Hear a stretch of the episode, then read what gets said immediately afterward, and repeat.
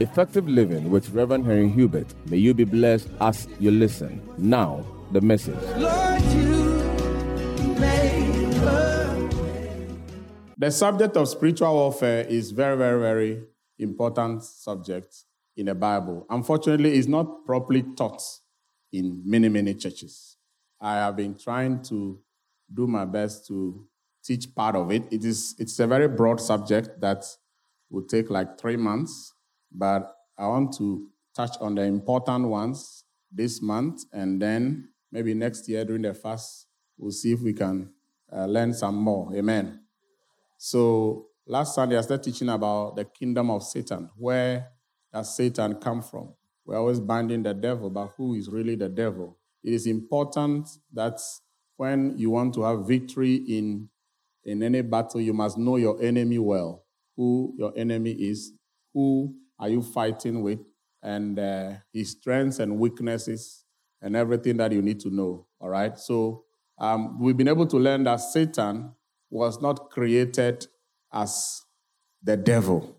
He was created as an angel of God, just like all the other good angels that we have up till now. But because of the special way he was created and the special privileges that he had, he decided to start thinking about exalting himself above the status of an angel to become God, exalting himself. But you know that that is not possible in any realm of existence. The creature can never become greater than the creator. And so Jesus said, I saw Satan fall like lightning. That means Jesus was not even involved in the fight. In fact, John had a vision that I want us to read about in the book of um, Revelation 12. Let's go to Revelation 12. Let's start studying from Revelation 12, from verse 1. Now, a great sign appeared in heaven a woman clothed with the sun, with the moon under her feet, and on her head a garland of 12 stars. Then, being with child, she cried out in labor and in pain to give birth. And another sign appeared in heaven Behold, a great fiery red dragon, having seven heads and ten horns, and seven diadems on his heads. His tail drew a third of the stars of heaven and threw them to the earth. And the dragon stood before the woman who was ready to give birth to devour her child as soon as it was born. Now, this man was seeing visions and speaking them as he saw. And uh, we know who this man is, was one of the apostles of Jesus Christ. His name is John. And John saw a lot of things in the spirit, and he wrote down. But when you study this carefully, you will see that it is talking about vision that has to do with the devil, his angels, his activity in heaven, and how he was cast down. Now, last Sunday, I taught you that God told the devil something in the garden. When God cursed the serpent, God told him that I'll put enmity between you and who? The no, no, no. He said, I'll put enmity between you, Satan, and the woman. No mention of the man. Okay? And between your seed and what? Her seed. I'll put enmity between you, Satan, and the woman, and between your seed and her seed. You will bruise his heel, but he will bruise your head. You see that God was making reference to two seeds, isn't it? Two seeds. The seed of the serpent and the seed of the woman. That means God foresaw that even the serpent, that means Satan, was also going to try to do what? To initiate an action that will make him produce seed. Because he said, I'll put enmity between you and the woman, and between your seed and her seed. All right? Okay, we read it last Sunday. Now, John is now showing us a vision he saw. He said, A woman is trying to give birth. But there was also a dragon, a red dragon. It has seven heads and ten horns. And the dragon stood before the woman ready to give birth, to devour her child as soon as it was born. Why? Because something has been said. So it, this, this scripture is a vision of what Satan did across the history of time. Since God said what he said, he has been very intentional trying to make sure that he prevents that seed of the woman from coming into existence because it has been said that that seed of the woman will crush my head and my seed can only bruise his heel. You know, when you bruise somebody's heel, you haven't caused too much harm. You, you have pain for a few weeks, but he will recover. But when you crush somebody's head, there's no recovery. In fact, he won't even feel any pain because he's already dead. So Satan has been very mindful of that prophecy God gave. But if I can just tell you, that prophecy was fulfilled on the cross. That prophecy was fulfilled where? On the cross. On the cross, Satan caused a little pain to Christ, isn't it? Yeah. But at that same time that he was going through pain, shedding his blood, Satan's head was completely crushed. But Satan did not understand what God's intentions was. So this is it. Ready to destroy. And the Bible said that the tail of the dragon drew a third of the stars of heaven. Now, anytime you see in any of the prophetic books this statement, stars of God or stars of heaven, is referring to angels. Another statement, sons of God, most of the time referring to angels. So the tail of the dragon drew a third of the stars of heaven and threw them to the earth. This is how we got to know that Satan managed to convince one third of the angels to follow him to the earth. That's what we call fallen angels today. Yeah, that means the angels of God are still more in number than fallen angels. That means there's more on your side than those against you. Verse 5 She bore a male child who was to rule all the nations with a rod of iron, and her child was caught up to God and his throne. Do you know eventually when Jesus was born, there was an attempt to kill him? Yeah. Same agenda of Satan.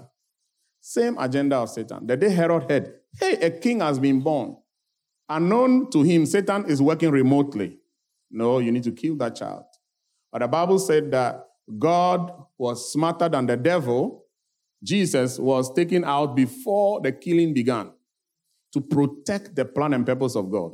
Verse 6 Then the woman fled into the wilderness where she has a place prepared by God that they should feed her there 1,260 days. I'll explain this. And war broke out in heaven. Michael and his angels fought with the dragon and the dragon and his angels fought. That means the dragon also has angels. In this fight, you see, God was not involved. Can I tell you why? Because Satan is not in his class. Satan was not his level. So he said, You, my servants, go and fight. And how many of you know Michael was not, is not even the most powerful of the angels? There were higher ranks of angels, like the cherubs are more powerful. So God didn't even have to deploy all the most powerful angels to deal with Satan. He said, Michael, gather some people, take care of him. Then Jesus said, I saw Satan like lightning. That means the fight didn't last that long. like lightning. How long does lightning last in the sky? Seconds. That's how long the fight was. Is there any boxing record like that? Within seconds, the fight is over. Even spectators will be annoyed, at least. At least.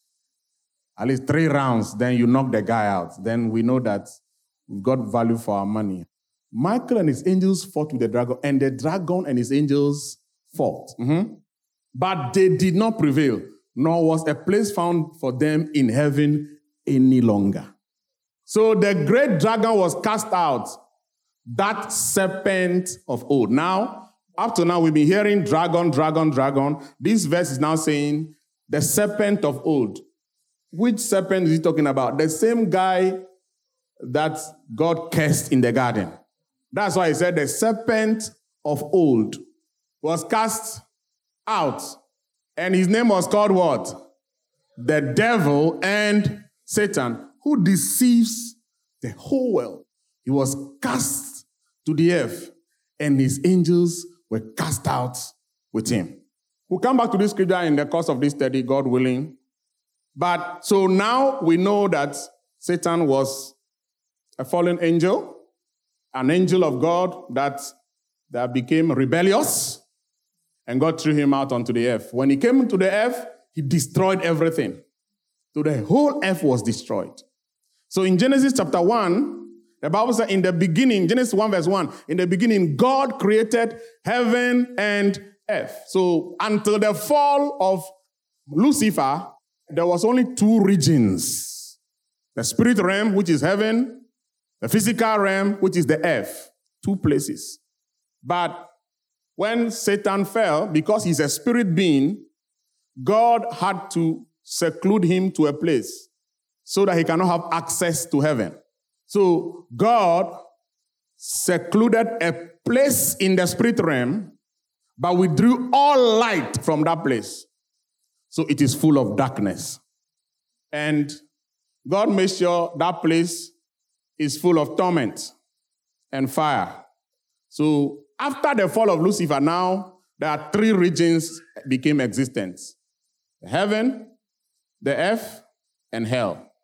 Satan made sure that even though his place is hell, he took over the earth, destroyed everything on the earth, and covered the earth with darkness. Covered the earth with darkness.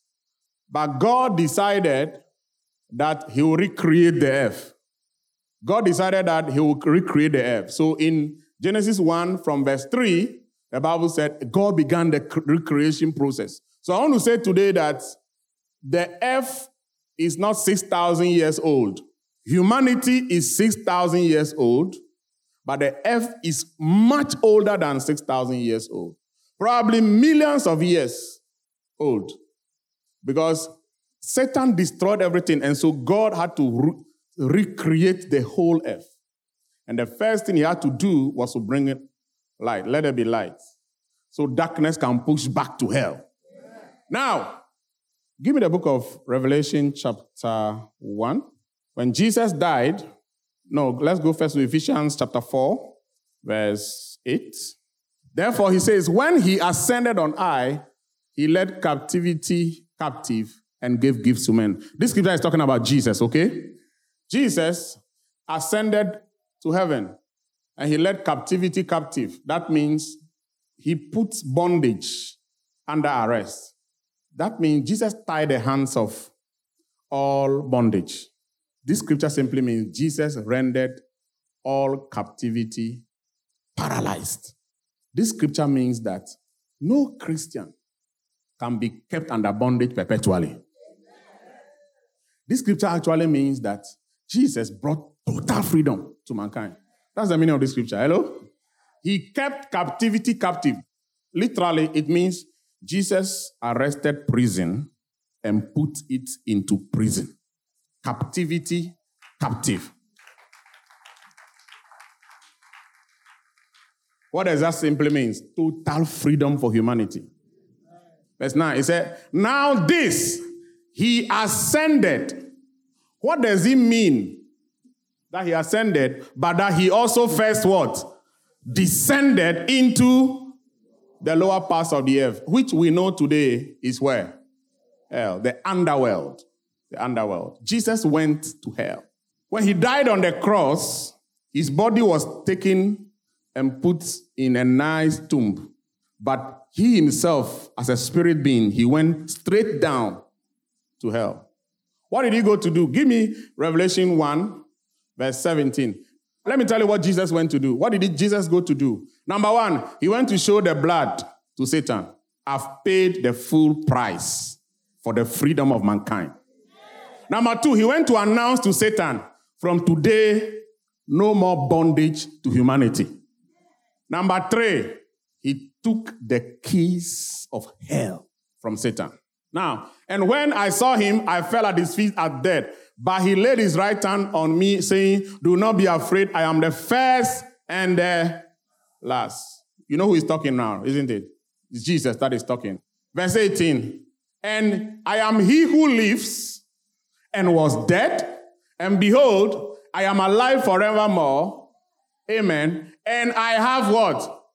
The keys of Hades and of death. Now, where is Hades? Hell. Now, there are certain words you must be familiar with. It means the same thing. Hell, Hades, where else? Sheol. There's one more. Where?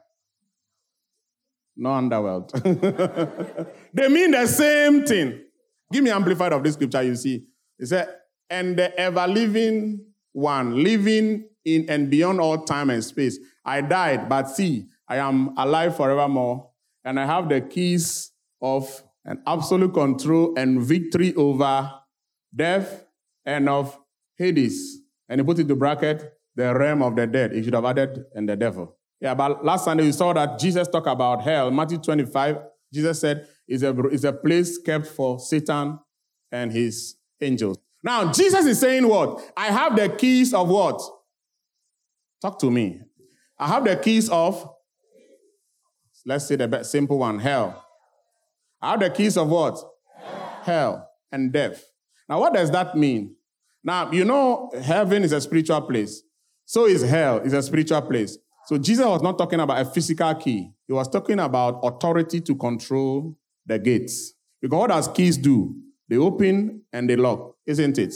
So keys open gates, they close gates. They open doors, they close go- doors. So Jesus said, I have the keys of where? Hell and of death. That means Satan doesn't have control over hell anymore. Jesus had that control. Why? Because Jesus by that is able to regulate Satan's activity on the earth, and for that matter, fallen angels. But Jesus gave this authority to us. Matthew 16, verse 16. Simon Peter answered and said, You are the Christ, the Son of the living God.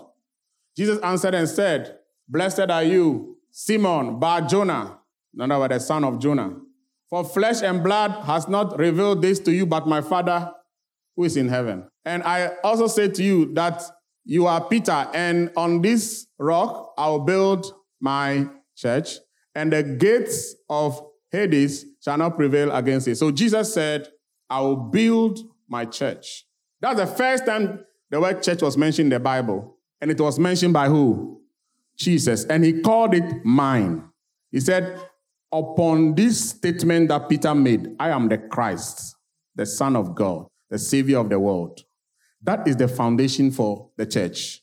But he said, when I build a church, the gates of hell shall not what? Why, why did Jesus say that? Because Satan will launch attack against every church. And his abode, abode and that of his angels are where? Hell. So Jesus said, the gates of hell shall not prevail against the church. The reason why Jesus said the gates of hell shall not prevail against the church, because Hell is the place where Satan will launch attacks from against the church. It's like um, maybe Ghana is at war with another country. You know, you can you can attack every part of Ghana, but the only way you can defeat Ghana is to be able to defeat where the stronghold of our nation is. Where do you think it is? The stronghold of Ghana, or the military might of Ghana, It's in Burma Camp. Yeah, Burma Camp. That is where the strongest force of this nation, that is where he resides. The highest command center is there. You capture there, Ghana is down. So the war against Satan is useless unless hell is under control. But do you know what Jesus said? He said to the disciples, I will build my church. The gates of hell shall not prevail. Why, why did Jesus have the authority to say that? Because he told John, I have the keys. I have what? The keys. Look at verse 19. He said, And I will give you the keys of the kingdom of heaven, and whatever you bind on earth. Now, when he said, I will give you the keys, was he talking about physical keys? He was talking about authority. He said, I will give to you authority. When I build my church, I'll give you authority. and you have con- absolute control over the earth, and you permit something before heaven will endorse it. You forbid something before, and, and heaven will endorse it. That means that Satan has freedom to, pray, to operate on earth today as long as the church allows it. Hello? Satan has freedom to operate on earth today as long as the church allows it. This is why Satan's number one target of warfare is the church. There are places where Satan has freedom to operate, is because churches are not thriving there or they are not existent. That is why Satan will do everything to move through governments to stop the gospel. That's why some nations don't want the, the gospel. They don't want the church there because Satan knows if the church comes here, every plan we make will not succeed. So the church um, is very, very powerful and it will remain Satan's center of attack to forever. Yeah, that's why pastors of churches must know what spiritual warfare is about. Otherwise, you are just wasting your time. Because Satan will come against you, mess you up, mess your church up, mess your life up. That's why you see a lot of things happening in churches. You see a lot of things happening in churches. A lot of chaos, a lot of attacks. You know, men of God are doing all manner of things. It's all attacks against the church. If Satan will have his way, no church will pray. Because Satan hates a praying church. Those that they will come against the man of God. They will attack the man of God. Every man of God is under the attack of Satan. They will attack you in different ways. One of the ways they attack you is to make ladies entice you. And some churches are ruled by very small girls, but they are small but powerful. When they talk, the pastor is on the run. And no, no girl who is not demon possessed will not want to sleep with a pastor who is married. Can I say it again? The only lady in a church that want to sleep with his pastor is a lady that has a demon. And that lady is on an assignment. It's not pleasure. It's a mission. Let's leave that one. That's not what we're talking about today. Now let's let's study a little bit about demons. Demons. Where do demons come from? Where do demons come from? How many of you want to know a little bit about demons? I think you should know. Now, I want us to read some few scriptures. Luke chapter 8, verse 2. And certain women who had been healed of what? Evil spirits and infirmities. Mary called Magdalene, out of whom had come seven demons. I think we should read from verse 1 so that you understand the story. Okay. Now it came to pass afterward that he went through every city and village, preaching and bringing the glad tidings of the kingdom. And the 12 were with him. Who are the 12? The apostles. They were all ma- males. But then the next verse talks about ladies. Okay. So it was not only the men that were with Jesus, there were women too. All the women say amen. But the Bible says something about most of the women. It says certain women who had been healed of evil spirits and infirmities. Well, already I was asking, ah, so it doesn't mean Jesus didn't cast a demon from any man? We'll see later. The women, I'll, I'll show you a scripture. It cast, men also can be possessed. Certain women who had been healed of evil spirits and infirmities, Mary called Magdalene, out of whom had come out seven demons. So the Bible said that certain women were possessed with evil spirits, and one of them was even called Mary Magdalene. She had seven demons. But Jesus drove the demons out, and they were still following Jesus, working with Jesus. Now, what does this tell us? It tells us that if somebody is possessed with a demon, it doesn't mean the person is evil. But as much as you are not evil, you need to permit that demon to be driven out. But let me say, if somebody doesn't allow you, you cannot drive out a demon from her. Let me say that again. If somebody is possessed but does not allow it, you can never cast out a demon out of a person. So you want to cast demons out. The first thing you should do is to discern, first of all, whether the person has the willingness even to be free. Because some people, they like it. Oh, yeah. So these people became very good women following Jesus. All right. But the Bible makes us understand they had an evil spirit. Let's read some more scriptures. I think we should go to Mark chapter 1. Mark 1 21 to 27. Then they went into Capernaum, and, in, and immediately on the Sabbath, he entered the synagogue and taught. And they were astonished at his teaching, for he taught them as one having authority and all that scribes. Jesus' teaching was different. Yeah, that means there was power in the teaching. He wasn't teaching Anansi stories. He was teaching the real, the word was alive. Yeah, he was teaching the word, and the people were asked, wow, we haven't heard the Bible taught like this before. The words that were coming out of his, his mouth were full of power. And let me say, it is this kind of preaching that change lives. That nobody should worry anybody going on the pulpit when there's no power in your words. Don't go and trouble anybody with stories and gimmicks and and and uh, what do you call this one? Comedy. Church is not an entertainment center. It's not. If you want to do comedy, go to National Theater. Come to church. There must be power in your words. Pastors, power in the in your voice, not jargons. Jargon doesn't change anybody. Nice sermons don't change anybody. Powerful teaching, it changes people's lives. And how do you tell if preaching is powerful? It's the people who must tell you. The people said his teaching was different. They were astonished at his teaching. When your teaching is powerful, people get blessed. Let's leave that one too. Verse 23. And now there was a man in the synagogue with an unclean spirit, and he cried out. So the last scripture we read, Luke 8, he said, an evil spirit. Now we are also seeing an unclean spirit. And there was a man who had an unclean spirit, but he was in the church. So let me say, people can have demons and be in church. It's allowed. We can't sack anybody from church unless it becomes necessary. But as much as possible, everybody must come to church. But Jesus is here to change their lives. That's why when you come to church, don't behave like everybody is an angel. Take care of your phones, take care of your bags, take care of your wallet, because for all you know, somebody's watching your bag. Yeah, and if you arrest somebody, he has a right to tell you, but pastor told you, not everybody is an angel. Take care of everything of yours, except your Bible, of course. Because nobody will steal your Bible, I can promise you. Is it not sad? The only thing that doesn't get missing in church is Bible. Sometimes I come here weekdays, I see people have forgotten their Bible. In fact, they, they, they haven't remembered they, they left the Bible in church. but if somebody's phone is missing, hey, it will be tag of war. But you, what you don't know is that Bible is more than your phone. There was a man with an unclean spirit, and he cried out. The man cried out. But was it the man that was crying out? Let's read on. Now, the, saying, Let us alone. What have we to do with you? How many men were there? One man. The man is crying out. Was it a real man or something? Suddenly, the voice began to talk and he said, Leave us alone. Now, if you meet one man on the way somewhere and he begins to tell you, Leave us alone, what, what will you say? Unless he's drunk. Because when people get drunk, they feel like they are many. Yeah, yeah, drunk men, they feel confident, they feel bold.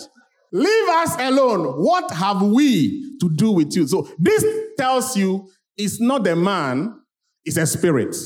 Jesus of Nazareth, did you come to destroy us? I know who you are, the Holy One of God. Demons know you. A witch in your hometown, they know you. If you are hot, they know you. If you are on fire, they know. If you've lost everything too, and you are still pretending, they know. You know, I can come and stand here and say, you know, and do, edge, you know, today I'm feeling the fire. I'm feeling the fire.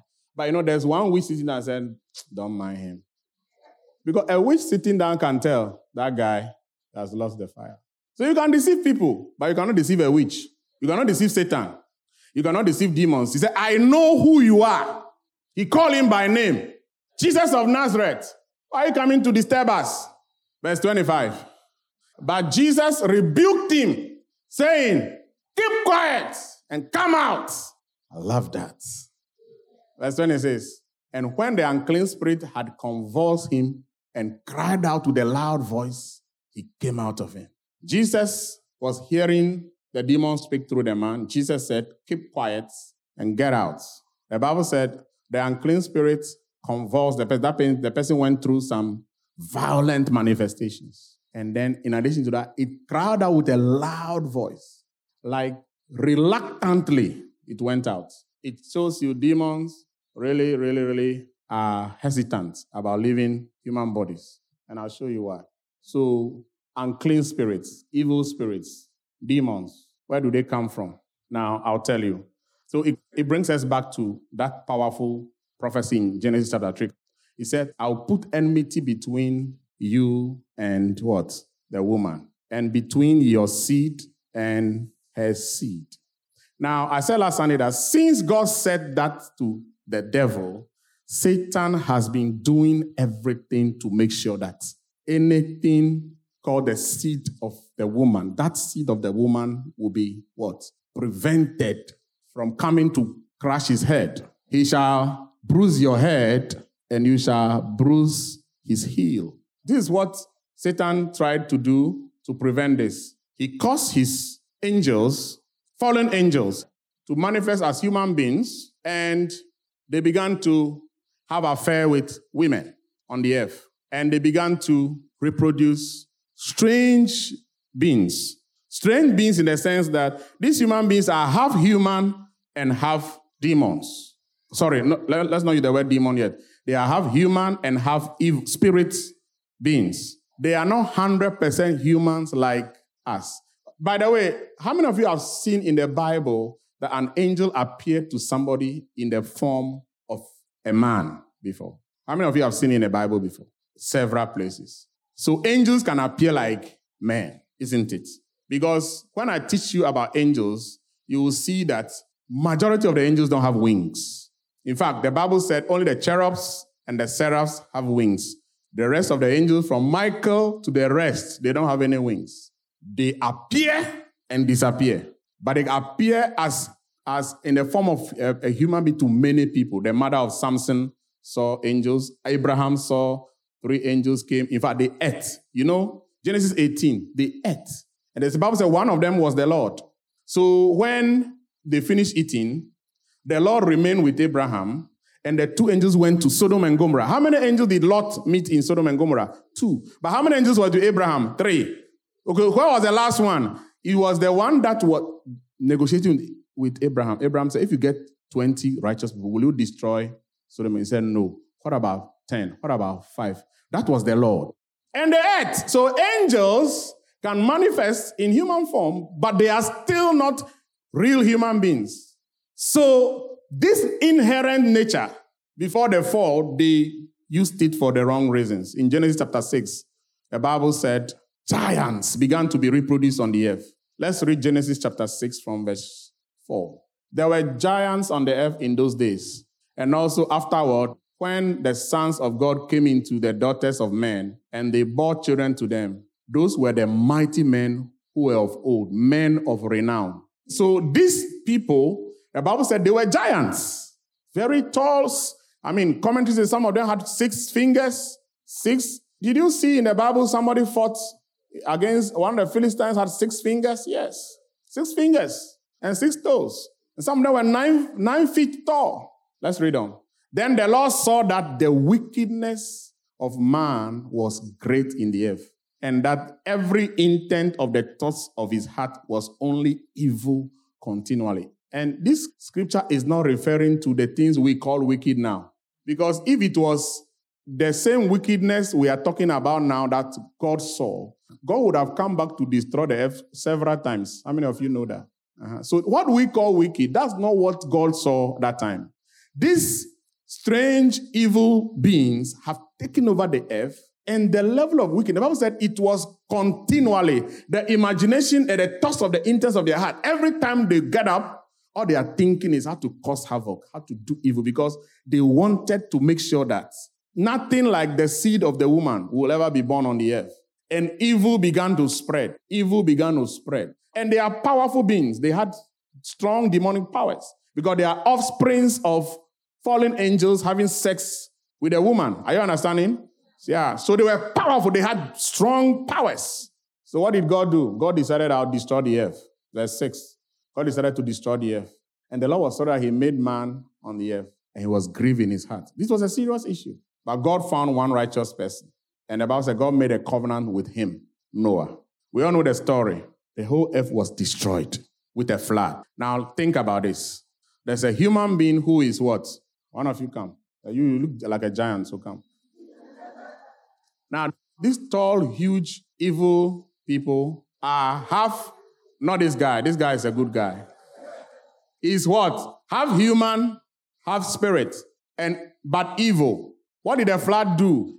The flood destroyed their bodies. The flood destroyed the body, but the spirit is still there because spirits don't die. That's why God kept the fallen angels in hell, locked them up in chains. So this person died in the flood, but he's not 100% human. The human part of him is destroyed. The spirit part of him is now floating, now floating, still evil. They became evil spirits on the earth. So when we say an evil spirit or a demonic spirit, they are what we call disembodied spirits. Disembodied spirits of the offsprings of the affair that took place between angels and women on the earth. Now, this is why if these spirits will have their way, they want to repossess people. They want to what? They hate to be there just like that. They want to possess people. So in the book of Mark, chapter 5, we'll see a story there. I think I want us to read read Luke 8 from 30. Luke 8, verse, verse 30, and then we will read Matthew 12. Luke 8, 30. And get ready to read Matthew 12, 43 for me. Luke 8, verse 30. Oh, no, no, no. Let's go back a little. Maybe 28. The devil doesn't like this kind of teaching at all. No, go back a little. Let's get the story complete. Okay, verse 27 will be fine. And when he stepped out into the land, there met him a certain man from the city who had what? For they love to stay among humans because that is their origin. That is their origin. They were disembodied, they want to repossess. And he was saying this man for a long time. In fact, demon can possess somebody for life, but they don't go to the grave with you. I want to tell you, in case you love them, I want you to know if they love you now, what the day you die, they should go to the grave with you. Yeah, when demon possessed people are about to die, they pass it on. They do back pass to the next available vessel. Either the children, if the children know Christ and they don't like it, they look for somebody else who is willing. You know, some people they, they are willing. The spirit is willing. And then they repossess for a long time. And he wore no clothes, nor did he live in a house, but in the tombs. When you have a demonic spirit, they will enjoy your body, but they make sure that you will never, never, never enjoy life. That's why we're going to drive out every demon out of people. Unless you don't want it. If you don't want it, we'll leave you like that. God bless you. I still love you. Oh, yeah. Because if somebody says, I don't want the demon to go, you cannot cast the demon. Even if you try to cast out, it will come back. Yeah. It will come back. Yeah. So if I design a demon in somebody, the first thing I do is, do you want me to drive it out? If no, I drive you away from me. Yeah. I'll drive you away, far away from me. You can't have a demon and stay in my house. I'll sack you. And pastor and whole man of God, are you sucking the person? Drive the demon out. She's one state. What can I do? If you don't know the Bible, don't talk, don't say everything. Somebody doesn't want the demon to go. Send the person out of your house. Unless it's your child. If it's your child, well, send him to, I don't know, in any case, if you said, follow my teaching well, your children should not be possessed. Mm, children should not be possessed. Let's go on. Verse 28. When Jesus, when he saw Jesus, he cried out, fell down before him, and with a loud voice said, What have I to do with you, Jesus, Son of the Most High? I beg you, do not torment me. So, so far, I want to see that every demon that saw Jesus, Jesus did not even initiate a fight they voluntarily come forward to negotiate. And they sound like Jesus' presence is going to torture them and make them suffer. Do not torment me. Verse 29. For he had commanded the unclean spirit to come out of the man, for it had often seized him, and he was kept under guard, bound with chains and shackles, and he broke the bonds and was driven by demons into the wilderness. Jesus asked him, saying, what is your name? And he said, Legion, because many demons had entered him. So, depending on your capacity, you can take a lot of demons. You can either have one, or a thousand, or a million. So now, all the women, this is a man. In fact, let's do the arithmetic. Mary Magdalene, how many demons did she have? Seven. This man with no name, how many demons did he have? Legion, 6,000. According to this arrangement, men can take more demons than women. According to my gospel. so All this suspicion against women alone is lack of knowledge. Men too can be possessed by men. They can have demons and they can do more harm because women have a little feeling than men. When men want to be wicked, they go all out. Legion. Legion means 6,000. An army of 6,000 is called a legion. The demon said, This is our name. So demons like to possess human bodies because staying outside of human bodies makes them very, very, very uncomfortable. That's why if you are driving a demon out of a person, you see that it is reluctant to go. If you are not anointed, to look in your face and tell you, get out, I'm, I'm not going anywhere. Go, I won't go. Go, I won't go. Because they are enjoying the place.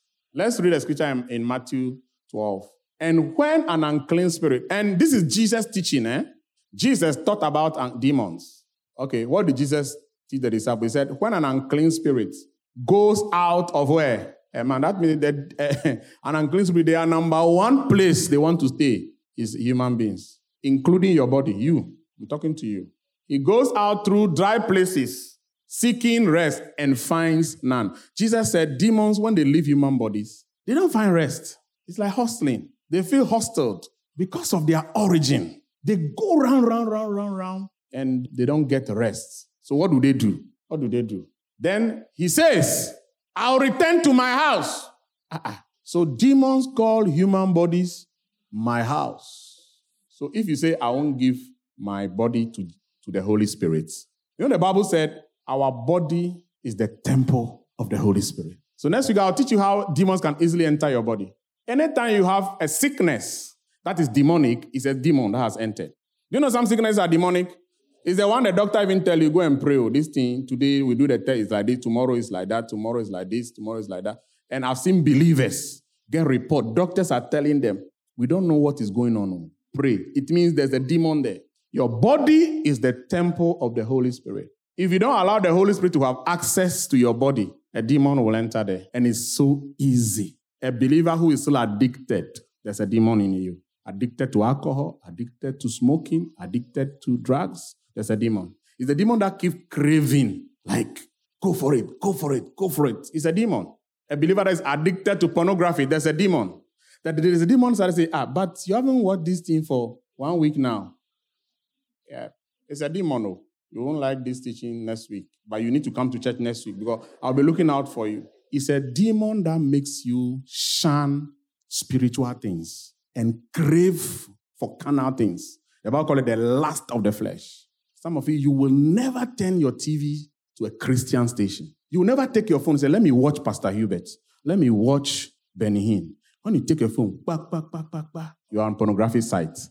It's a craving. It's a compulsion. It's a demonic spirit. I am telling you it's a demon. It's a demon that makes you do that. Because let's leave this. I think we have a lot to study today. So I'll talk about this more next week. Not to condemn you, but to teach you how we can keep the devil where he belongs. Amen? Because he cannot be right there inside you and say you are defeating him. He's too smart. You are bombarding him there, he's staying right with you, in bed with you. That's how you sleep and have all those kind of dreams. He's right there with you. When your body becomes the temple of the Holy Spirit, the Holy Spirit have control that's how you touch people and the power of God touches them. You see, if the Holy Spirit is not have full access to you, the power of God cannot easily flow through you. Because I'm crucified with Christ. The Spirit of God absolutely control. You touch people, they feel the power of God. But the Holy Spirit has control over your life. It flows through you. Jesus breathed on people, and the Holy Spirit was touching them. People, it's fantastic. It's more than having a demon. I'll return to my house from which I came. And when he comes and finds it empty, that means you refuse to allow the Holy Spirit to have his place. Some of you, there's no one gospel music in your house. You don't know how to sing one worship song in this church. All the song, you know the beginning, first one. Lord, I give you my heart. Hello.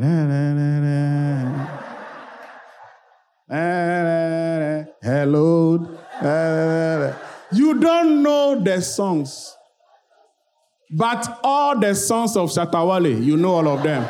All the songs of Stonebwoy, you know them. All the songs of Samini, you know them. All the songs of Abodab, you know them.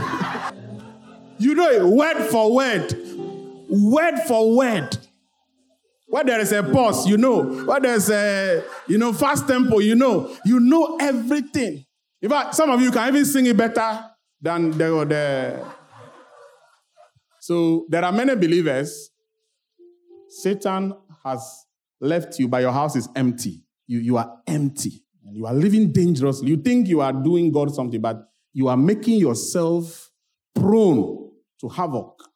So that's why I'm teaching this thing. Next week, you have to know how to shut all the entry points. There's some things you don't watch. There's some things you don't eat. There's some things you don't hear. There's some places you don't go. There are some things you don't do. Do you know what Jesus put? He said, The prince of this world is coming. He has nothing in me. He wasn't referring to sin, he was referring to access. For some people, the prince of this world is coming by, he has his, uh, how do you call it? Fifth column inside. You know the fifth column? They are the enemies within. Enemies within. Every demonic activity in your life, I command it to stop now. Amen. In the name of Jesus. Amen. He finds it empty, swept, and put in order. Look at the next one. Then he goes and takes with him seven other spirits, more wicked than himself, and they enter and dwell there. And the last state of them of that man is worse than the first. So shall it also be with this wicked generation. The last state of the person is worse. That's why it is not good to be in a hurry to drive demons out of people. Are you hearing me? Because if you drive a demon out of somebody, but you didn't teach him how to make sure he lives godly, his spirit is empty and he is prone to receiving more demons than even what you cast out. So pastors must know. Me, I don't waste my time. If I see that somebody is not ready to be free, I don't waste my time to cast a demon out of people. Yeah, I don't waste my time. And in the first place, I can stay with you for long. If you have a demon, you, that demon can't do anything to me. Yeah, I can be nice to you. I can sit with you, shake with you, eat with you, live with you, talk with you. You have a demon, it's up to you. I have the Holy Ghost, you have your evil ghost. If you fly in the night, I fly by the power of the Holy Ghost. Yeah, so I'm, I'm fine. But for people to be delivered, they have to know, they have to be willing, number one. And number two, they have to know how to live their life after the demon has been cast out, how to fill their, their, their mind with the word of God, how to allow their body to become a temple of the Holy Spirit, how do you make your life a temple of the Holy Spirit? Paul said, present your body a living sacrifice, holy and acceptable unto God. I want to talk to you about, about the structure of the demonic kingdom. Are you learning something today? Yeah. You are gaining victory over the devil. I said, You are gaining victory over the devil. Satan will no more have dominion over you. In the name of Jesus. Everybody pray in tongues for a minute.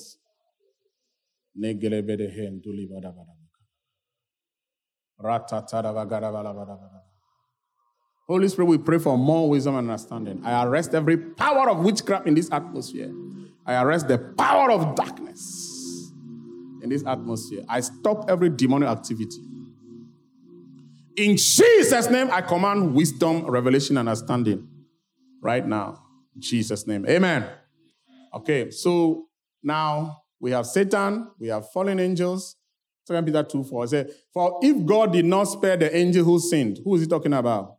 The angel that sinned, Satan and his angels, okay? God did not spare them, but what did he do? He cast them down to hell and delivered them into what? Chains of darkness. So most of the fallen angels are in chains. Why? Most of them, because if all of them are released on the earth, it will be terrible. It will be terrible. That's why Jesus took the keys and gave it to us. If the church of Jesus Christ today knows their authority and exercises it well, every demon, including the devil, will be bound. Yeah. So I'll give you the keys of the kingdom of heaven. I have the keys of death and of hell. That means the ability to have access to the earth is because of our irresponsible activity. Now, Satan established a kingdom on the earth. I've showed you that. But let's look at the structure of the kingdom how they operate. Paul tells us that in Ephesians 6:12. He said, For we wrestle not against flesh and blood, but against what? And and hey, somebody For we do not wrestle against flesh and blood, but against principalities, against powers, against the rulers of the darkness of this age, against spiritual hosts of wickedness in the heavenlies. Let's do this and close for today. What are principalities? What are powers? What are rulers of the darkness of this age? What are spiritual hosts of wickedness? How many of you think it's good for you to know it? Yeah, you need to know it. The word principality comes from the root word where we have the word prince. The word prince means first. It also means headship. That's why we have that, uh, the word principal. Principal is the superintendent over a place, isn't it? Principalities are ruling spirits. They are spirits that rule over specific regions, spaces, and people grouping. Their main work is territorial control, establishment of patterns, create rules of engagement, create chains of command and order and everything. So every region on the earth has a principality. This is very important. You need to be listening to me. Every country has a principality. Every region within a country. How many regions do we have now? 16. Every region has a principality. It used to be 10, isn't it? When Akufo-Addo made it 16, Satan also increased the number of principalities. Oh, yes, I can tell you. Satan was informed. Hey, the regions are now 16. Every region has a principality. In the same way, every city has a principality. Every community within the city has a principality. Now, at the same time, every family has a principality. Are you getting Satan's strategy now? Yeah, I'm taking my time to explain it to you.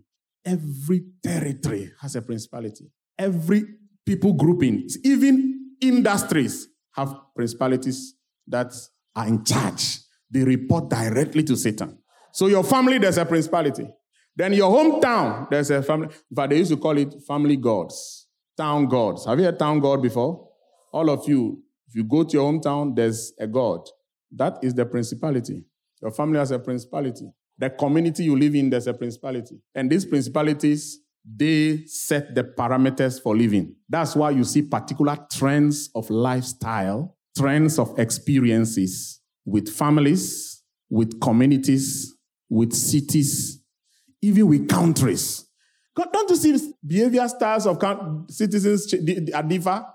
Lifestyle of Ghanaians, the mindset of Ghanaians is different from that of another country. That's our principalities. In fact, an example of principality is in Daniel 10 12. Let's read it. Everybody look at it. He said, Do not fear, Daniel. For the first day that you set your heart to understand and to humble yourself before your God, your words were heard, and I have come because of your words. Uh-huh. But the prince, the what? The prince of the kingdom of Persia withstood me 21 days. And behold, Michael, one of the chief what? Princes. So this guy was a prince according to angelic ranking. And I said, Satan fell with angels. You understand me? This guy was what? A prince. Michael was what? Not a prince. Michael was what? Chief prince. So Michael was a higher rank. But the guy who was sent to deliver the message to Daniel could not prevail against the prince of Persia. Now, Persia was a very big region um, conquered that conquered Babylon. The king was Cyrus. You remember Cyrus in the Bible? He was the first king of Persia. It's a big region. And in those days, all of you know, all of you know that every king, they have stools, they have thrones established by demonic powers. Do you know that? Okay. And that is where principalities rule from. Because anybody who is put in a place of authority who doesn't know God will go to Satan for powers. You know, Nebuchadnezzar had a lot of powers. Pharaoh worshipped the Nile god. That's why God told Moses, go and meet Pharaoh in the Nile. He wasn't going to swim. Pharaoh was going to worship. Every morning they go to worship at the Nile. God told Moses, go and meet him at the Nile and tell him, let my people go. So every of these kings, even in those times, including now, that's why all of us in our towns and villages, there is a stool. And when they say stool, it's not the one the chief sits on. There's another one in the room somewhere. Do you know how they build those stools? They kill human beings. They use human blood. Sometimes the blood of a virgin in the olden days. Now I don't know how they are doing it, but for any stool to be established, it is a lot of sacrifice, human sacrifice. Why? They want to fortify the kingdom of the king and make him powerful. And those entities become the ruling spirit. Why? The king has ceded authority to them willfully. Michael, one of the chief princes, came to help me, for I have been left alone there with the kings of what? Persia. Look at verse. And now I have come to make you understand what will happen to your people in the latter days. For the vision refers to many days to come. When he had spoken such words to me, I turned my face toward the ground and became speechless. I'll show another scripture. But have you seen what I'm talking about? So, the kingdom of Persia, there was a principality. And this principality controlled the spiritual atmosphere to the extent that when God was sent angel to bring an answer to Daniel, why is that important? Because Daniel was not praying for car or for his marriage or for money. Who knows what Daniel was praying for? The freedom, the liberation of Israel. Daniel chapter 9, he said, I understood by the books that the time for Israel to be free from captivity, according to the prophecy of Jeremiah, was 70 years. And they had passed 70 years and they were still in captivity. So Daniel was interceding. So now the angel that was sent to bring the message for the freedom of Israel. So that is a major issue. The principality of the kingdom intercepted it. Do you know why God had to send Michael to come? Because Daniel kept fasting and praying. Daniel kept fasting and praying. Daniel was still in the fast. It was on the 21st day. That means three cycles of the week. First week passed, nothing happened. Daniel said, I go again. Because the Jews, they pray in cycles. They pray in cycles they are dealing with important issues, it's a seven day fast or a 14 days fast, or and you go in that order. So on the third week, 21st day, if the angel hadn't come, Daniel would have continued. This will let you know there are certain issues you don't deal with it five minutes prayer and get a breakthrough. There are certain issues you, you need to have time for it. So when we say 40 days of fasting, it is because there are things that must be dealt with and dealt with well. If you don't want to do it, you're just playing with your life and destiny. So those are principalities. Most of them are fallen angels and they don't make direct contact with people. They rule over regions and over people groupings. Yeah, there are many examples of principalities in the, in the Bible. For instance, in the time that Israel was delivered from Egypt and sent in Canaan, the Canaanites worshipped a god called Baal. Baal is a principality. Are you hearing me? It was the god of of the Palestine region, and he was known as the god of fertility. The worship of Baal goes with all forms of profanity and immorality. That is what the Israelites had a hard time turning away from Baal and worshiping God. But it was the principality of the region. And at that time, knowledge of spiritual warfare was not there. So what the prophet didn't even know how to deal with these things. You know, when, you, when I read the, the book of the prophets, if you see the way people like Jeremiah and Ezekiel were, lament, were talking to the Israelites, you see, these people were under strong demonic control. But do you know why those prophets are powerless in the face of those entities? Because Jesus had not shed his blood. That is why you never see any man of God in the Old Testament casting out a demon. Go read your Bible. Demon casting started with Jesus because they did not have the power to drive out demons and they don't have power to stop, to contend against principalities like we have. That's why Jesus said to Peter, I will give you the keys of the kingdom. We have the authority. So it was because of the strong effect of these principalities. Like Molech was the principality of the Ammonites. It was the god that ruled that territory. They worshipped him, everybody, and things like that. Let's go on. Let's go on. Powers. Powers are the demonic entities that carry out Satan's agenda. In other words, they are the errand guys. Powers are the errand guys. Powers are the day to day activity guys. In an organization, we'll say that principalities are what? The top executives. Powers are operations, operational managers. They are the powers. They do the day to day things. So the principality says this family, no marriage, no prosperity. But who carry out those things in day to day activity is the powers. Powers can also be contacted by human beings. So they make direct contact with people. Let me give you examples of powers. Witchcraft. That's how you hear witchcraft powers. You hear of marine powers. You hear of fetish powers. There are examples of powers. Idols, divination, necromancy, astrology, and so on and so on and so forth. They are the powers of darkness. Voodoo. You know what is voodoo? The one we call in Akan, juju. Juju, we don't, it's not an idol you carry. It's charms. You do it for you, and the powers are following you. I say, hey, things are happening. But the idol worshiper, he has his idol in the house. He has to go and kill and do these things. Satan has power. If somebody tells you Satan doesn't have power, is is is is misled Satan has power. There are strong demonic powers that can do a lot, except that that power is nothing compared to the power of God. But Satan has power. And anyone who doesn't have the power of God, they are the mercy of this. So there are powers. Marine powers are powers in, in the river and the sea. Water spirits. Yeah, water spirits. They contact people, they possess people, they work through people, they do a lot of things. Those are marine powers. Jezebel had witchcraft power, strong one. Even God spoke about Jezebel in Revelation chapter 2. That meant the lady was powerful. So we have principalities, we have powers. Three, rulers of the darkness of this age. That's another segment of the demonic kingdom. What is their work? Darkness. Darkness. What is the work of the rulers of the darkness? They control the world system.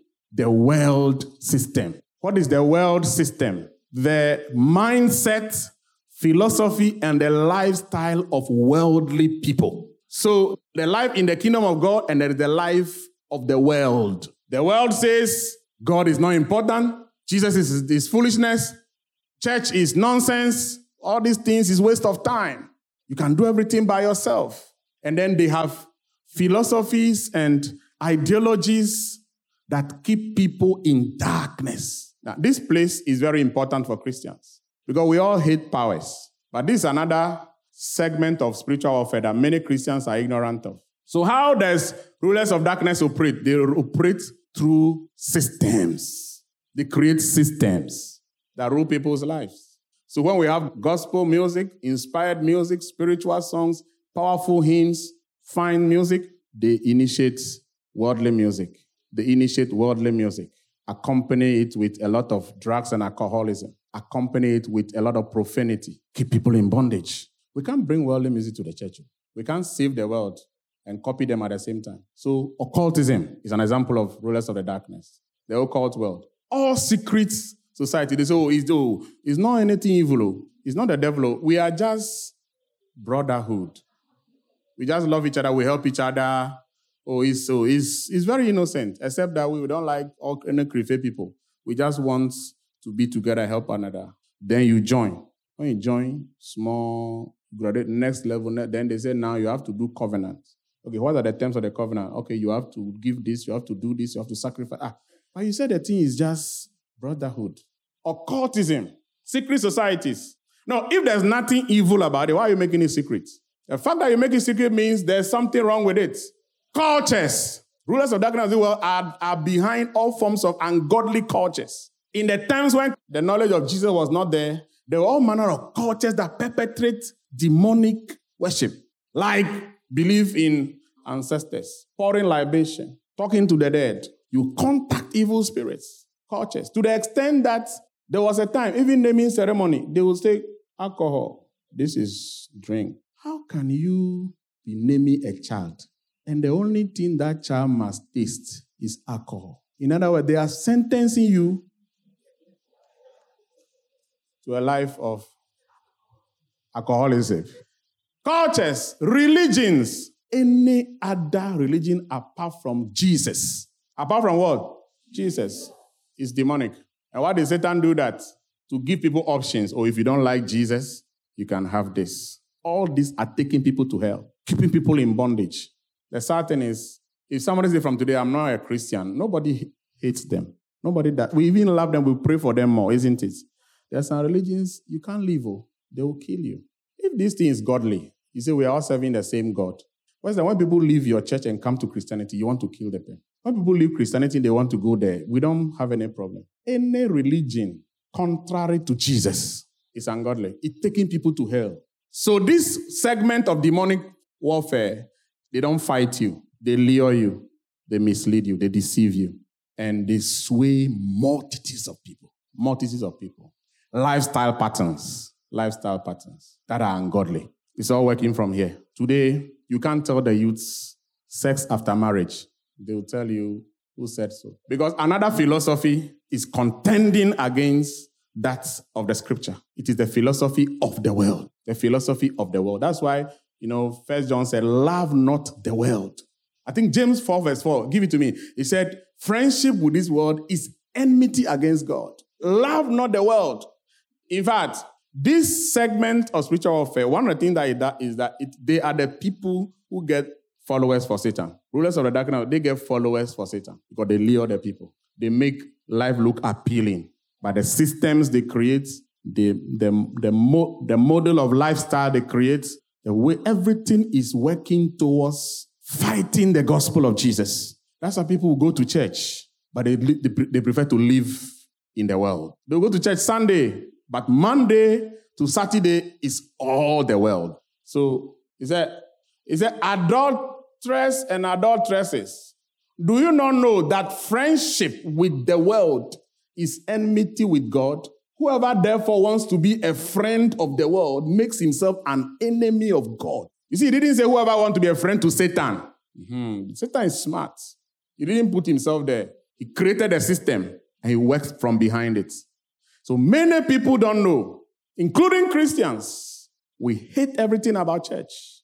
We love everything about the world. That's what I was saying. You hate gospel music. You hate God, godly songs. You love worldly songs. Worldly songs are appealing to you. There are Christians who come to say they can't even clap and praise the Lord. But let them put one Shatta Wale on top, and then you see movements. You see dancing moves. I mean, I can't dance those dance, so I'm, I'm just doing an example. There are church going people who can dance worldly songs more than the worldly people. In fact, they can teach the worldly people. They can train them. But you can't praise God in church. You can't praise the God you serve. What a shame. What a shame. What a shame. It means Satan still have a place in your life. You attend all manner of rituals, all manner of things still going on. I will call it things. You are there because they'll give you a post in the family. Satan has gotten a ground in your life. Seriously, you don't know. Give you nice posts, nice posts. So this one is not anything, just for the gods, for the for the ancestors, just something. You are part of rituals. Is here. Rulers of the darkness of this world. If you are Christians, you cannot belong to any Freemason. You cannot belong to any lodge. That's what I'm saying. And a church that is godly cannot create a lodge. One thing that pains my heart is that in those places, they love each other and they are more united than Christians in the church. We say we have the Holy Spirit, we know Jesus, but we can't even work together. But go and join Freemason and see. They fight with one another. They defend one another. Not because they are perfect, oh. Even if you did wrong, they'll cover you. But church, when you do wrong, oh, away bars. They'll throw you out. They give you out. They'll give you out. That's why, that's why Christians are falling into the hands of, of Freemasons and occults. Yeah, occults, occults, they help each other. You want a job, you meet, you say, oh, you are one of us. Oh, you got a job. Yeah, employ a believer into your workplace and see. He would the one who undermine you to the, remove you from work. You, the guy who employed you, eh? the one believer you, one church member you employ in your company, he will destroy the company for you in the name of Jesus. Yeah. But what about in church? We begin to think about how we can we can be there for each other. The men ministry is strong, solid. Every man feel belonged. Every man feel cared for. The women ministry, strong, powerful. Do what the youth ministry. There's unit, there's agreement. Things are going well. We don't need Freemasons. We don't need an occultic group. We, ha- we, we, are, we are Christians. We are Christians. We have Jesus in our lives. Place to clap. These days, it's difficult to help church members. But let's leave that. We'll, we'll pray about that next week. Amen. Final one. Now we've done principalities. Principalities are what? Principalities are what? Somebody talk to me. What are principalities? Ruling spirits. See, these are things you must know. When you're talking to somebody, you know that yes, you know the Bible. You're not doing guesswork. Yeah. Yeah. Are you hearing me? You come to this church, you must know the Bible. You must be a Bible scholar. That's what we believe in ICGC. Principalities are ruling spirits. Powers are what? Nobody can say anything. What are powers? They are the spirit entities that release satanic energy. They are the ones that carry out the day to day errands of Satan. Rulers of the darkness of this world, they are what? They are spirit entities that rule the world system. When I say world, I don't mean the F. There's a difference between the F and the world. When we say world, we are talking about a system that govern lifestyle on the earth. But God didn't call you to live by the world system. God called you to live by the kingdom system. When people see them as not, this is Christian, this is a child of God. His lifestyle is different. Christianity is not something you shout out. It's a life you live. When people see, they say, no, this is a Christian. You don't need to shout it out. If you're a true believer, you don't need to shout it out. You don't need to make noise about it. They watch your life. Last one. The last one is what? Spiritual wickedness in heavenly places. They are the entities responsible for major global disasters and massive destruction of human lives. Spiritual wickedness in high place, they are not happy when one person dies or somebody's waist is paining him. Those are for the powers. The powers, they destroy people here and there, make people sick. These people are wickedness. They love to see massive bloodshed mass destruction. So they create global disasters that will cause massive loss of lives, political chaos, wars. They move Putin to go to Ukraine. Oh, yeah, I can tell you. On the face of scripture, they move Putin because they wanted bloodshed. By the time that war is over, Christianity is completely destroyed in Ukraine. But Ukraine had a strong Christian background. So it's not just about war, bloodshed. Hitler killed close to 20 million people, one man, in the World War. The Jews alone, he killed 6 million. The whole of Europe put together, he killed close to 20 million, one person. That is wickedness, isn't it? Uh, Hitler's wickedness is not the kind of ones we are saying, oh, my uncle is wicked. He didn't give me money to buy food. That's, that's, that's another level. Famines, hunger, severe human sufferings, pandemics, and epidemics. It's all the work of spiritual wickedness places. They invade the earth. Every year you will hear something happening somewhere on the planet where human lives are being lost. Earthquakes. And the Bible said they operate from the heavenlies. Let me explain spiritual wickedness in the heavenly places. Second Corinthians 12. Second Corinthians. It is doubtless not profitable for me to boast. I will come to visions and revelations of the Lord. I love Apostle Paul, eh? Let's go on. I know a man in Christ who 14 years ago, whether in the body, I do not know, or whether out of the body, I do not know. God knows. Such a one was caught up to the third heaven. Paul said, I know somebody who was caught up to the third heaven. Whoever the person was, I don't know. Actually, it was himself. He didn't want to. He didn't want to brag about things. The guy had so much revelation, he decided to distance himself from some of them. What a man. This is where I learned you don't need to be called a prophet in the New Testament before because you see visions. Because Paul saw more visions than some, most of the Old Testament prophets, and yes, his title was apostle. So all this is every small boy you see vision here and he's calling himself prophet is because they don't know the Bible. Are you hearing me? And the sad thing, it is you people who call them the prophets because you see something small. Yeah, I'll be teaching about the prophetic. Then you see that even you, you are supposed to be seeing. In fact, you see, only you don't know that you are seeing. Yeah, everybody was the Holy Spirit. The Bible says, as many as are led by the Spirit of God, they are the children of God. And the lowest level of the prophetic is visions. Oh, bad news. The lowest level of the prophetic is visions. There is higher things than visions. How many of you can see me? How many of you who can see me can see your back? Anybody? If you say you can see your back, you are a suspect. what am I saying? Vision gives you 180 degrees sight. That's why the lowest level of the prophetic. Vision doesn't give you the whole picture. Number two, vision require interpretation. That's why the Old Testament, the prophetic was more with visions. But when the Holy Spirit came in the New Testament, prophetic has moved beyond. Vision is still there, but there is more. Mm. In fact, Apostle Paul said it simple. He said, 1 Corinthians 2 9, he said, Eyes have not seen. That's the lowest level. The second one is what? Ears have not heard. Hearing is higher in the prophetic than seeing. Why? Because you can hear from behind.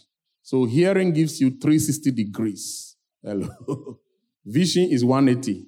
Hearing 360 degrees. And the, and the third one is what? Discernment. He said, Eyes have not seen, ears have not heard, neither has it entered the heart of man. That's discerning. Discerning takes you beyond 360 degrees. It takes you into dimensions. I'm going to teach you that, I promise. And nobody will be messing up with you and telling you all manner of things. Let's come back to my scripture. I know a man who went to the third heavens, Apostle Paul. So, a pastor, you are hearing me. The father is see vision. Doesn't mean you go and call yourself prophet. Yeah. Otherwise, I would have been prophet by now. What do you think? Senior prophet or senior prophet Henry Hubert. Wow, that would have been powerful, eh? Or arch prophet. Are people worrying themselves all these titles? Hallelujah. Now the latest one is ambassador. I'm seeing a lot of people, prophets, going to say ambassador. His Excellency Ambassador, Prophet, Doctor. Like, what is wrong? And yet it is we, the church people, who are calling them. No, if I come here one day and I say, no, from today my name is. no, no, no, I'm serious. I'm serious. Stop laughing at me. if I say, from today my name is Senior Prophet Doctor uh, Ambassador. I think some of you should get that and say, Pastor, I think respectfully, we don't like these titles. but you know, churches, when the pastor come and now that's when people stand and start clapping. Hey, hey, hey. They compose songs the pastor. That's the foolishness that's happening in church. And it's common to Africa. Because Africans, in inferiority complex is our problem. I mean, go to the US, Kenneth Hagin, Benny Hinn, Oral Roberts, T.D. Jakes. Those guys are cool and doing great things. Kenneth Copeland. Eh? And they are greater than all these ambassadors in Ghana here.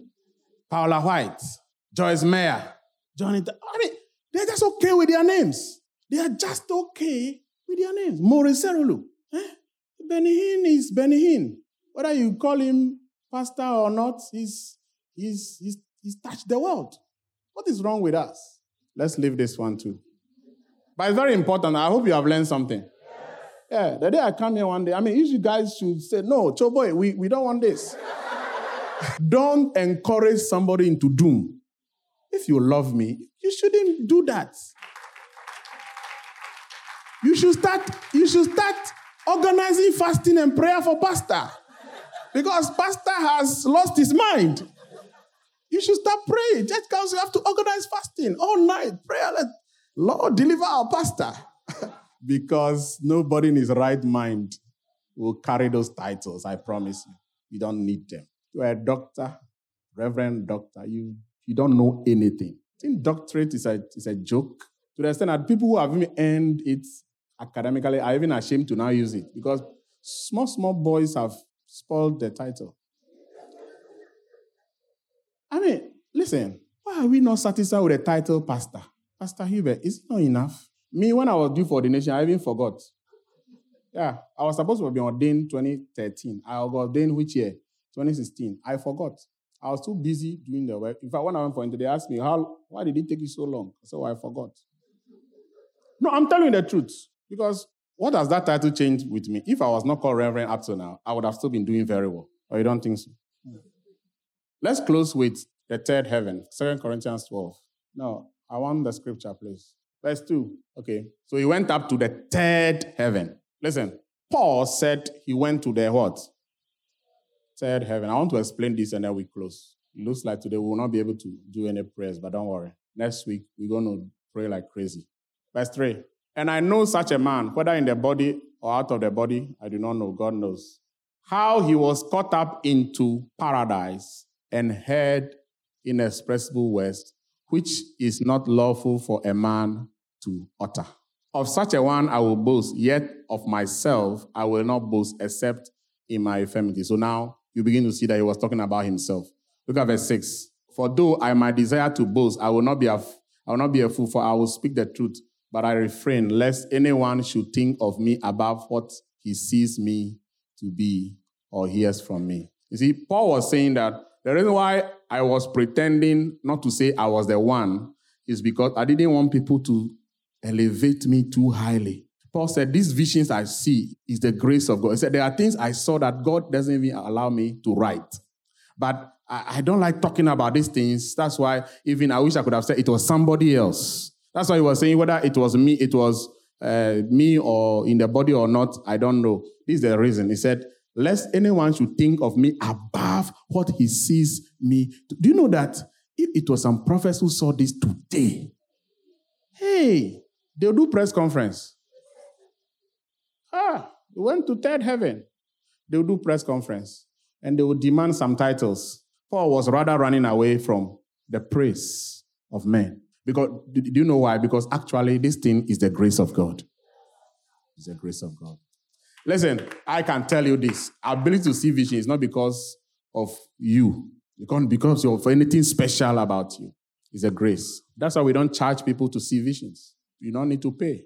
It's free. It's the grace of God. Anybody that makes you feel it's a special achievement, it's some special activity, see, they're the ones who make you pay. And once you pay for it, God is not in it. And if God is not in it, you're not going to get the true solution. But Paul said, I went to the third heaven. Then, then the next verse, he said, I went to paradise. That was a paradise. Paradise is the same as the third heaven. Now, the argument is this if there is a third heaven, it suggests that there is what? A first one and a second one. Okay? Now, the Bible is saying that we are wrestling against spiritual wickedness in the heavenlies. That means that there is a space that Satan tried to occupy in the spirit realm, also called the heavenlies. Ephesians 2, verse 2, in which you once walked, according to the course of this world, according to the prince of what? Everybody read for me. The prince of the power of the air, which means in the atmosphere. Okay, theologians believe that the first heaven is the normal physical atmosphere we have. And this normal physical atmosphere is very vast. If you have traveled in an aircraft before, you know. You can be at a certain height and see clouds under you and not see the earth. So it's a vast space 40, 60,000 feet above sea level, 100,000 feet above sea level. You all travel on aircraft, so when you get there, then you see what I was talking about. In your lifetime, you will. Several times until you are tired. I prophesy that over your life. In the name of Jesus, you will travel in an aircraft. When it happens, remember I gave the prophecy. You bring me an offering. Amen. So the first heaven is the atmospheric heaven. Beyond the atmospheric heaven, there is a region in the spirit realm occupied by Satan and a lot of demonic spirits. He says the prince of the power of the air. This word sounds familiar, isn't it? The prince. Because uh, Gabriel told Daniel, the prince of Persia resisted me. It happened there in the heavenlies. Then there is the third heaven, that's the region of God. So spiritual wickedness in heavenly places suggests that in every place on the earth, there is a realm in the heavens occupied by demonic entities. We'll study more about this next week hope you've been blessed by today's message. You can contact Reverend Hubert on 030 340 7970 or 024 Remain blessed.